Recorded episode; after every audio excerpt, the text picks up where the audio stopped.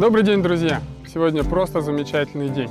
Просто посмотрите вокруг. Мы воспользовались сегодняшней погодой, чтобы насладиться временем э, вместе с вами. И надеюсь, что вы тоже насладитесь этим временем вместе с нами. Первое занятие. Мы будем говорить с вами о, о том, что является основанием христианской веры. А, в прошлый раз мы с вами читали Евангелие от Матфея, 7 главу, с 24 стиха. И здесь сказано, Иисус говорит в конце Нагорной проповеди, Итак, всякого, кто слушает слова Моисии и исполняет их, уподоблю мужу благоразумному, который построил дом свой на скале. И пошел дождь, и разлились реки, и подули ветры, и устремились на дом тот, и он не упал, потому что был основан на камне. Сегодня у нас нету дождя, сегодня у нас нету ветра, зато нас, правда, одолевают комары, но это не мешает нам говорить об основании христианской веры. Сегодня мы будем говорить именно о нем. Иисус говорит о том, что есть это основание, это основание — это Его слова. И в христианстве основанием нашей веры является учение Иисуса Христа, а также учение апостолов. Но возникает вопрос, где можно узнать суть этого учения, где оно содержится? И вот об этом мы сегодня говорим, потому что оно содержится в священных писаниях, то есть Библии. Наш сегодняшний разговор пойдет именно о ней. Давайте начнем с того, что поговорим о том, что что такое Библия. А, слово Библия — это греческое слово. Происходит оно от слова «библиум», что означает буквально «книга». А Библия — это множественное число, которое означает много книг. Потому что если вы откроете Библию, то вы увидите, что там есть много книг. Если э, быть более точным, то здесь содержится 66 книг. Эти книги разделены на две части и, наверное, большинство из вас знает, что это Ветхий и Новый Завет. А знаете ли вы, по какому принципу они разделены? Ну, если да, молчите, а если нет, то по простому принципу все, что было написано до рождения Иисуса Христа, это Ветхий Завет. А все, что было написано после рождения Иисуса Христа, это Новый Завет. В Ветхом Завете, если вот так визуально разделить Библию, я так приблизительно ее разделю, то мы увидим, что вот это у нас Ветхий Завет, вот это у нас новый. Так что вы видите по толщине, что Ветхий Завет больше нового, и действительно, и здесь даже больше книг. Здесь 39 книг в Ветхом Завете и 27 книг в Новом Завете. О том, о чем повествует Библия, мы поговорим немного позже, а пока давайте э, затронем важный момент, как вообще можно ориентироваться по Библии. Для ориентации по Библии у нас есть принцип знаете как, вот в городах. Вот мы сейчас находимся в городе Томске, и если вы хотите прийти кому-то в гости, допустим, ко мне, то а, для этого вам нужно знать мой адрес. В городе Томске мой адрес состоит из трех элементов. Это улица, это дом и это квартира. И точно так же в Библии. Если Библия это город Томск, то здесь адрес любой мысли, любого пророчества, любого наставления а, имеет вот эти три э, характеристики – улица, дом и квартира. Только здесь улица — это название книги. Например, давайте вот мы по ходу дела откроем книгу Евангелия от Иоанна. Евангелие от Иоанна. Это вот улица. Далее, если нам нужно двигаться дальше, то нам нужен дом. В Библии это глава. Вот. Она состоит из глав. И э, последнее, что э, нужно знать, это квартира. А квартира здесь является так называемые стихи. Поэтому книга, глава и стих — это уникальный адрес любой мысли в Библии. Если вы знаете этот адрес, то вы можете цитировать Библию, делиться кем-то с ними и, и говорить людям, вот знаете, как написано в Писании там-то и там-то. Вот. А вот если мы откроем Евангелие от Иоанна, 3 главу и 16 стих, то мы прочитаем так называемый золотой стих всей Библии. Потому что здесь сказано, «Ибо так возлюбил Бог мир, что отдал Сына Своего Единородного, дабы всякий, верующий в Него, не погиб, но имел жизнь вечную. Он называется золотым, потому что он практически в одном стихе выражается, ну, можно сказать, суть всей Библии. О том, что Бог очень сильно любит мир и заботится об этом мире. Теперь давайте двинемся дальше. А, поговорим о том, об интересных фактах. Давайте, э, такой раздел «Это интересно». А что интересного мы знаем о Библии? вы, неважно, верующий вы или неверующий человек, я думаю, это будет полезно для всех. Для тех, кто знает, молодцы, для тех, кто не знает, пожалуйста, наслаждайтесь. Во-первых, а, знаете ли вы, что деление на главы и стихи в Библии не присутствовало с самого начала? Только в XIII веке Стефан Лэнгтон разделил книги в Библии на главы. И этим стали пользоваться повсеместно. А в 15 веке, нет, даже в 16 веке, Роберт Этьен разделил уже главы на стихи. И это то, что мы используем по сей день, практически везде. Второе. Библия состоит, как мы уже сказали, из Ветхого, из Нового, из двух заветов. Мы также сказали, что она состоит из 66 книг. Но знаете ли вы, что в ней содержится, любители цифр, 1189 глав, 31 173 стиха и 773 692 слова. 773 тысячи слов. Далее. Библия — это самая печатаемая книга в мире. Проводили подсчеты, каждую секунду в, би- в мире печатается одна Библия и продается. Вот такая интересная статистика. Библия — это также самая переводимая книга в мире. Она переведена практически на все языки мира. Ну и на данный момент, вот последняя статистика я смотрел, это 2036 языков. Как никакая другая книга. Далее. Библия является самой популярной книгой в мире. На протяжении двух тысяч лет а, она является бестселлером номер один среди всех книг. Библия писалась дольше всего. Вот это интересный факт, которого я не знал, оказывается. Она писалась на протяжении 1600 лет. Причем Ветхий Завет, это вот эта часть, которую мы уже показывали, он писалась в течение тысячи лет. А Новый Завет был написан всего лишь за 40 лет. Так что это тоже интересный факт. А, важный и в свое время произведший на меня большое впечатление факт — это то, что Библия писалась а, коллективом авторов из 40 человек. Причем это не был коллектив, как сейчас мы представляем, 40 человек, разные части одновременно пишут. Это 40 человек, которые жили на временном промежутке вот эти 1600 лет. Они жили в разные времена, они жили в разных культурах, они говорили на разных языках. И многие из них даже друг с другом никак не контачили, никак не пересекались. Но при этом, несмотря на то, что на все вот эти разительные факты, Библия — это самая гармоничная, непротиворечивая книга, потому что эти авторы совершенно не противоречат друг другу. И это очень важный момент для меня в свое время. Он прямо, ну, он меня зацепил. Я подумал, ну как так? Я просто вот представьте себе, если сейчас вы войдете в класс, допустим, на ЕГЭ, и дается сочинение, ну там на ЕГЭ, конечно, не дается сочинение, но просто дается сочинение на одну тему. Напишите, допустим, сочинение на тему «Кто такой Бог?» или «Что такое любовь?». И представьте, сидят в классе 40 человек, Э, которые, ну, дети, которые знают друг друга, которые живут в одном, можно сказать, районе, которые выросли в одной культуре, которые говорят на одном языке и даже на одном диалекте и наречии, и сленге. И представьте, эти дети пишут сочинения на, на эту тему. Какова вероятность того, что они не будут э, при этом противоречить друг другу? Мне кажется, что ну, очень, выс... э, очень маленькая вероятность, что не будут противоречить. Вот, скорее всего, они будут писать совершенно разные идеи. Так вот, в Библии такого нет. Это очень гармоничная э, книга, в которой все дополняет друг друга. Вот. А Библия самая проверенная, оригинальная книга из всех книг древности. А что это означает? Это означает, что книги, которые писались в то же время, когда писалась Библия, например, Илиада Гомера, там, или еще какие-то а, труды античности, и философы, там, и Аристотель, там, или Платон, или кто-то.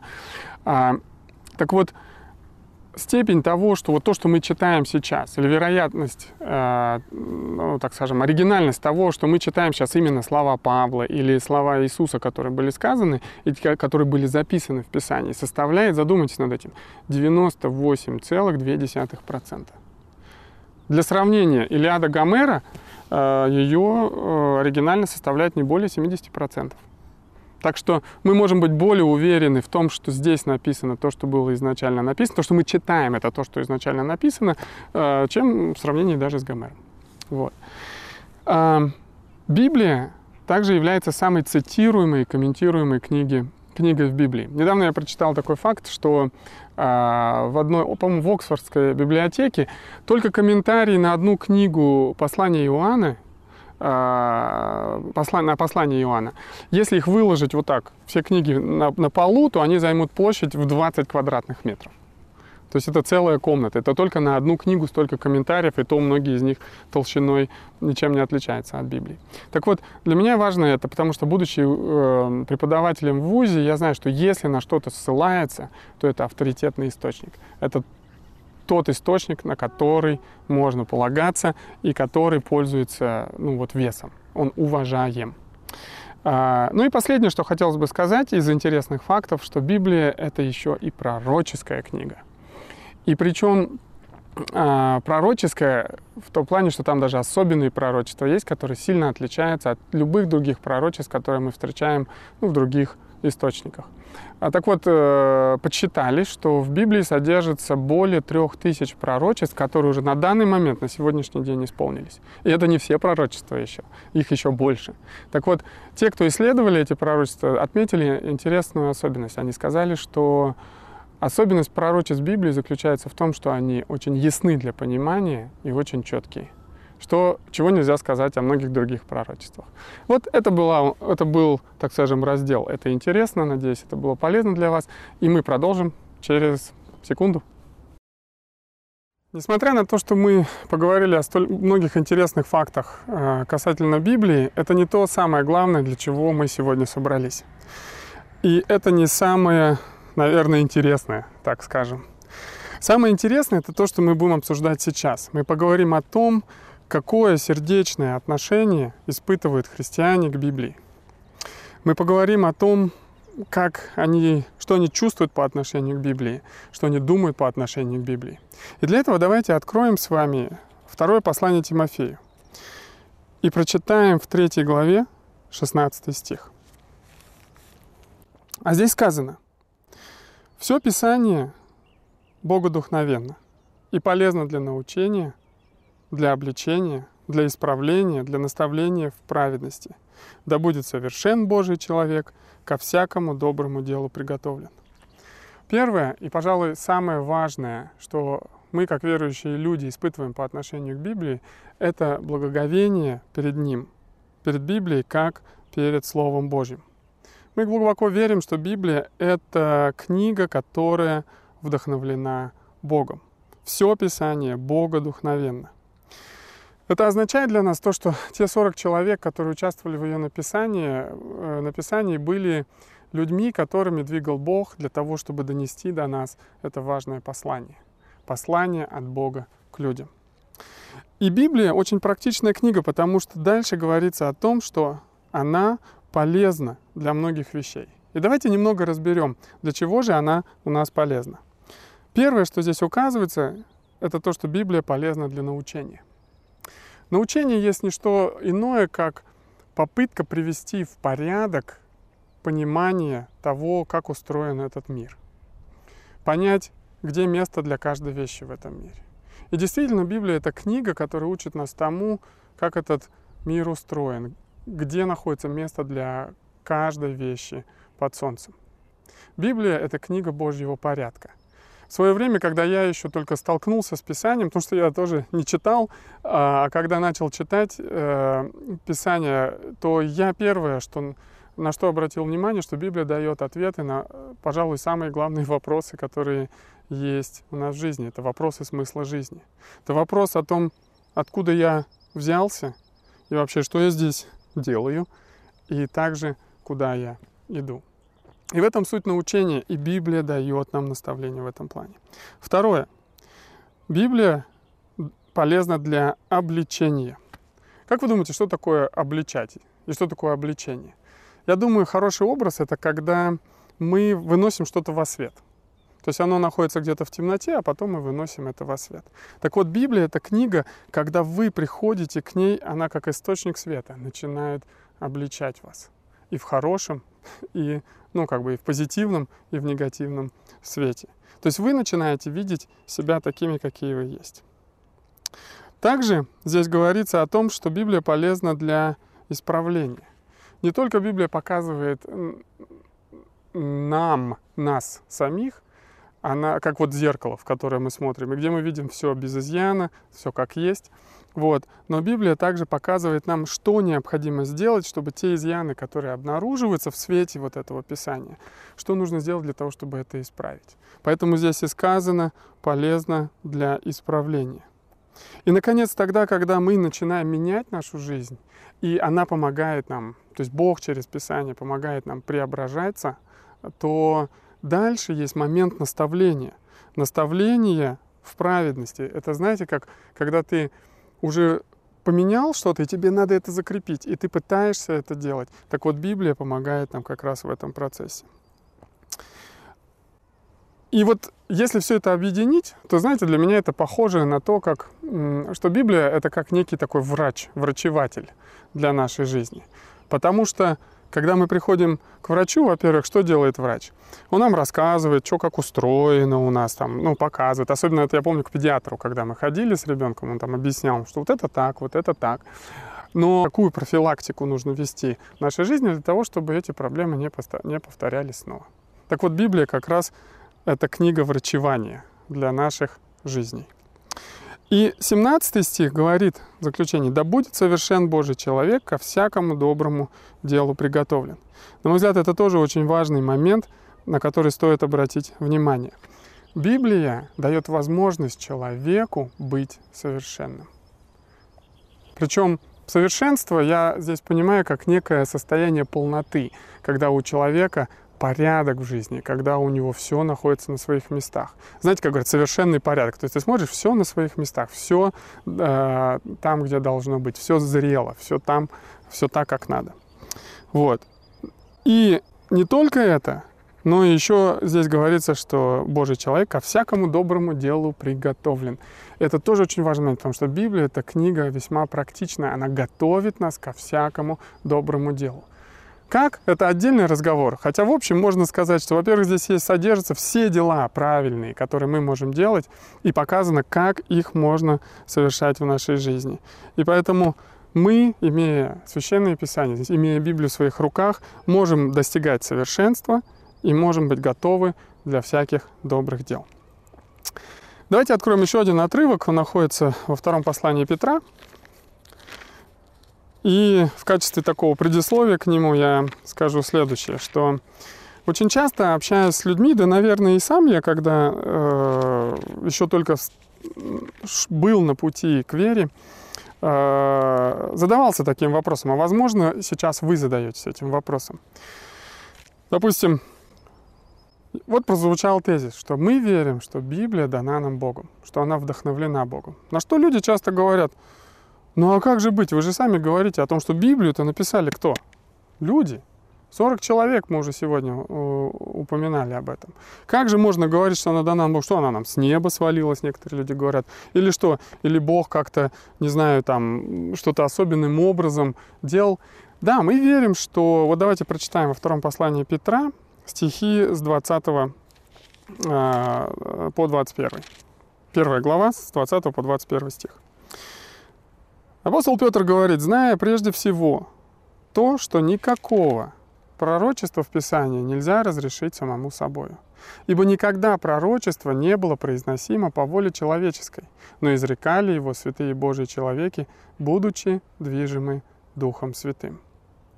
Апостол Петр прямо с убежденностью здесь говорит о том, что никогда пророчество не было произносимо по воле человеческой. То есть то, что написано в Писаниях, то, что написано пророками, то, что написано апостолами, это не то, что люди пытались по своей человеческой воле изрекать и претендовать на голос Бога. Здесь говорится, что пророчество непроизносимо по воле человеческой, но люди, святые, Божьи человеки, изрекали их как? Будучи движимы Духом Святым. И вот это важный момент для нас. Мы верим, что люди,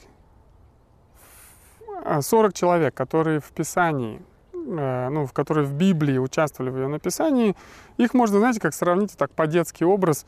Э, берете фломастеры, карандаши, ручки. Если бы у меня сейчас была одна собой, я бы сказал, вот смотрите, если я напишу какое-то слово, вряд ли человек, прочитав это слово, допустим, я напишу «Бог», он посмотрит на это и скажет, ну, вот это написала красная ручка.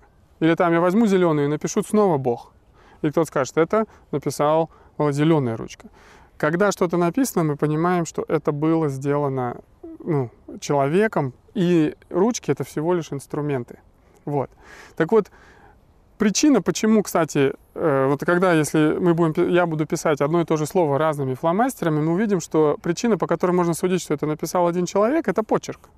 Потому что так или иначе, все, что пишет один человек, для него характерен один и тот же почерк.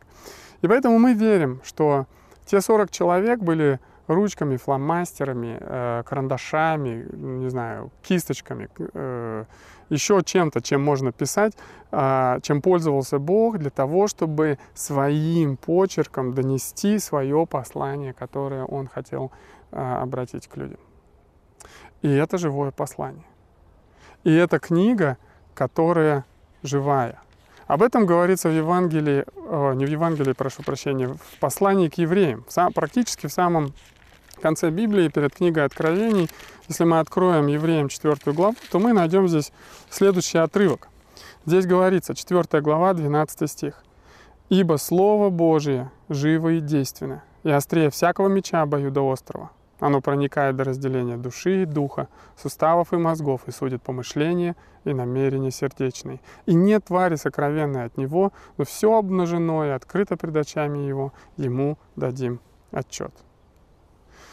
В нашем мире Библия — это книга живая. Кстати, это еще один частый, э, как бы, э, ну, не аргумент, а то, что мы слышим от людей, которые ну, как бы пытаются задавать вопросы по поводу Библии, они говорят о том, что, ну, это же было написано 2000 лет назад. Какое это отношение имеет к нам сегодня? На наш взгляд, те вопросы, та мудрость, те откровения, которые содержатся в этой книге, они находятся вне времени. Они не зависят от того, было, ну, было это 2000 лет назад или в средние века или сегодня. Это знаете как, вот вопросы отцов и детей. С каждого поколения в поколение они повторяются снова и снова. Снова и снова родители ищут понимание с детьми, и дети ищут понимание с родителями. Почему? Потому что есть вопросы, которые снова и снова познаются из поколения в поколение. Мы снова и снова переживаем. Так вот, Бог в Библии адресует именно эти вопросы. Это вопросы того, в чем есть смысл жизни. Это вопросы того, что такое любовь. Это вопросы, что такое вечная жизнь, и спасение, и что такое э, истина. Вот, и много-много-многое другое. Я уж не говорю о вере, надежде. Вот. Поэтому эта книга живая, действенная. Если вы дадите шанс этой книге войти в вашу жизнь, вы увидите, что она реально дает жизнь. Ну, конечно, забегая вперед, я скажу, что не сама книга, не страницы, не слова, это не мистика, а именно Бог желает входить в нашу жизнь через эту книгу. И последнее, что мне хотелось бы сказать на сегодня, это обратить ваше внимание к тому стиху, который мы уже читали, который находится в Евангелии от Иоанна, в третьей главе, в 16 стихе. Это самый первый стих, который мы сегодня открывали, где говорится, это золотой стих, Библии. И вот э, если я его снова открою, то мы снова можем здесь прочитать. Евангелие от Иоанна, 3 глава, 16 стих. Библия важна для нас, и, наверное, это самая основная причина, потому что, как сказано здесь, «Ибо так возлюбил Бог мир, что отдал Сына Своего Единородного, дабы всякий верующий в Него не погиб, но имел жизнь вечную». Она важна для нас, потому что это письмо любви от Бога к людям. И если вы вот эту мысль впустите в себя и будете относиться к этой, к этой книге именно как к письму от Бога к людям, в котором Бог выражает свою любовь, все то самое лучшее, что Он думает о нас и чего Он желает для нас, я думаю, что вы получите огромное благословение от этого. И не только это письмо, но это еще и книга жизни, и инструкция для жизни, в котором Бог в своей любви дает нам самое лучшее, чтобы мы имели жизнь и имели ее с избытком. И давайте в заключении, как обычно, чтобы было что пообсуждать, зададим вопрос. Если вы сейчас в собрании в домашней церкви, то вы можете его пообсуждать. Если вы сами смотрите это, это видео, то просто можете использовать свой дневник и написать в нем ответ. Вопрос простой. Что вы думаете и чувствуете по отношению к Библии? Причем, ну, каково, какое отношение у вас? Причем эмоционально, не стесняйтесь этого, поговорите вот там нравится, не нравится, сомнения или наоборот ценность и так далее. И какие мысли у вас есть по поводу этой книги. И под вопрос здесь давайте будет такой. Если для вас эта книга цена, и вы доверяете ей, то, пожалуйста, попытайтесь сформулировать ну, две-три причины, самые ключевые, почему вы верите этой книге, почему она цена для вас. А если вы наоборот чувствуете, что вы не доверяете этой книге, то попытайтесь осмыслить и дать две-три причины, почему вы не испытываете это доверие и почему, может быть, не считаете эту книгу ценной. И пусть это будет в таком открытом обсуждении ну, между вами в собрании. Хорошего вам времени обсуждения и до скорых встреч!